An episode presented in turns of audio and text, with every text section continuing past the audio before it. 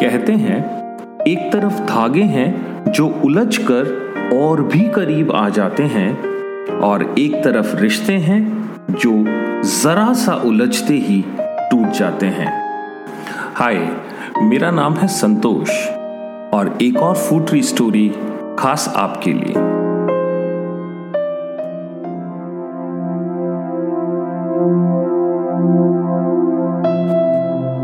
पिछले वर्षों में ये कहानी मैंने कई बार पढ़ी, लेकिन उन सब किताबों के ढेर से ये फिर मेरे सामने आ गई। और वर्तमान परिस्थितियों में ये बहुत मायने रखती है। सोचा आपके साथ साझा कर लूँ। कहानी का नाम है चाय का प्याला। ये कहानी पंद्रह सैनिकों के एक समूह की है, जिसका नेतृत्व एक मेजर कर रहा था। और वो हिमालय की उस पोस्ट की तरफ़ जा रहे थे, जहाँ अगले तीन महीनों के लिए उन्हें तैनात किया जाएगा। जिस टीम को वो बदलने वाले थे, वह उनके वहाँ पहुँचने का बड़े उत्सुकता से इंतज़ार कर रहे थे। रुक रुक कर हो रही बर्फबारी और कड़ाके की सर्दी ने इन सब सैनिकों के लिए मुश्किलें और बढ़ा दी। इन मुसीबतों से जूझते हुए पर आगे बढ़ते हुए सभी पंद्रह सैनिकों की बस एक ही इच्छा थी, अगर उन्हें कोई एक प्याली चाय दे दे। हालाँकि, अपने सैनिकों की हालत मेजर को पता थी और यह भी पता थी कि चाय की इच्छा एक व्यर्थ इच्छा है। लेकिन फिर भी इस इच्छा को मन में लिए वे आगे बढ़ते रहे। और घंटों चलने के बाद वो एक जीर्ण शीर्ण मकान के सामने आए, जो देखने में एक चाय की दुकान की तरह दिखता था।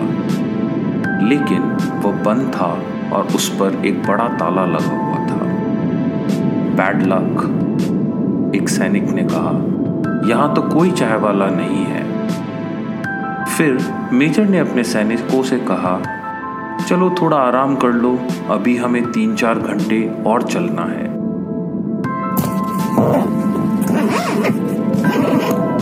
सर, ये एक चाय की दुकान है। हम चाय बना सकते हैं। हम पंद्रह सैनिक हैं, लेकिन हमें इस दुकान का ताला तोड़ना होगा। सर, कोई फ़र्क नहीं पड़ता, यहाँ आसपास कोई भी नहीं है। सैनिक के इस अनैतिक सुझाव से मेजर दुविधा में पड़ गए। क्योंकि वे जानते थे कि वे भारतीय फौज हैं, जिसका काम था रक्षा करना। लेकिन इस कड़ाके की सर्दी और ठंड में थके हुए अपने सैनिकों के लिए एक कप गर्म चाय की प्याली के विचार ने उन्हें सैनिकों को अनुमति देने के लिए मजबूर कर दिया।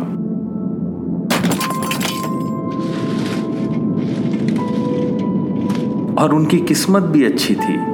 इस जगह चाय बनाने के लिए आवश्यक सब कुछ था और कुछ बिस्किट के पैकेट्स भी। सभी सिपाहियों ने दो दो कप चाय पी और वे शेष यात्रा के लिए तैयार थे। मेजर अब अपने अपराध बोध से मुक्त हो गया था। उसने अपने आदमियों को शटर नीचे करने और आगे बढ़ने का आदेश दिया।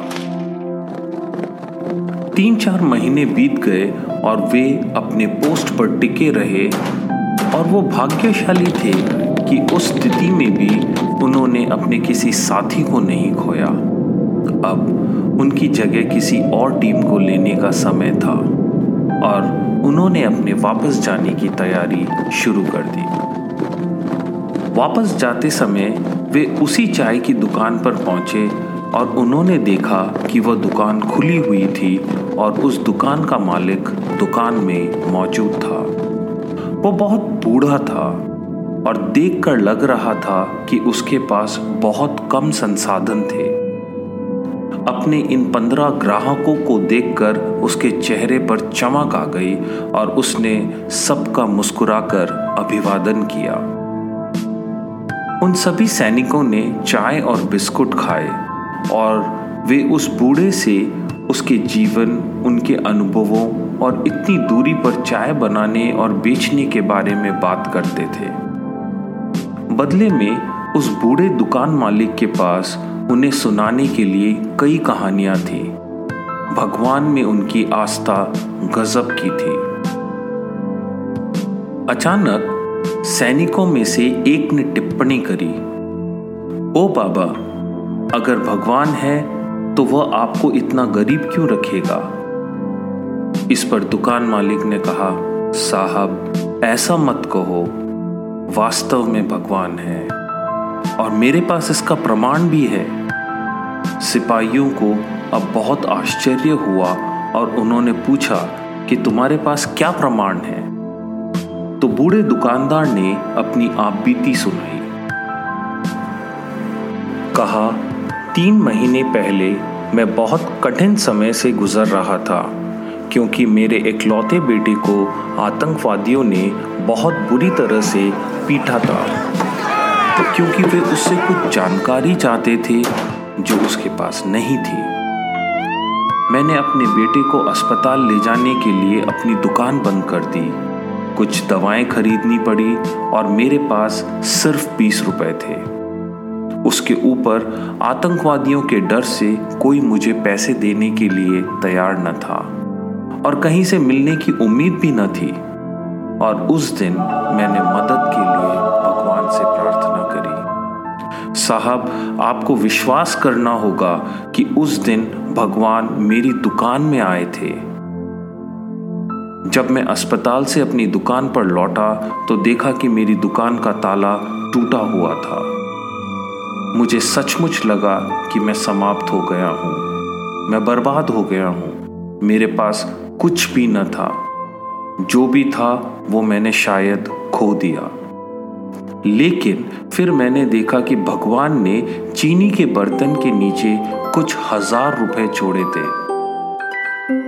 मैं आपको नहीं बता सकता साहब, उस पैसे की क्या कीमत थी। मेरे बेटे की जान।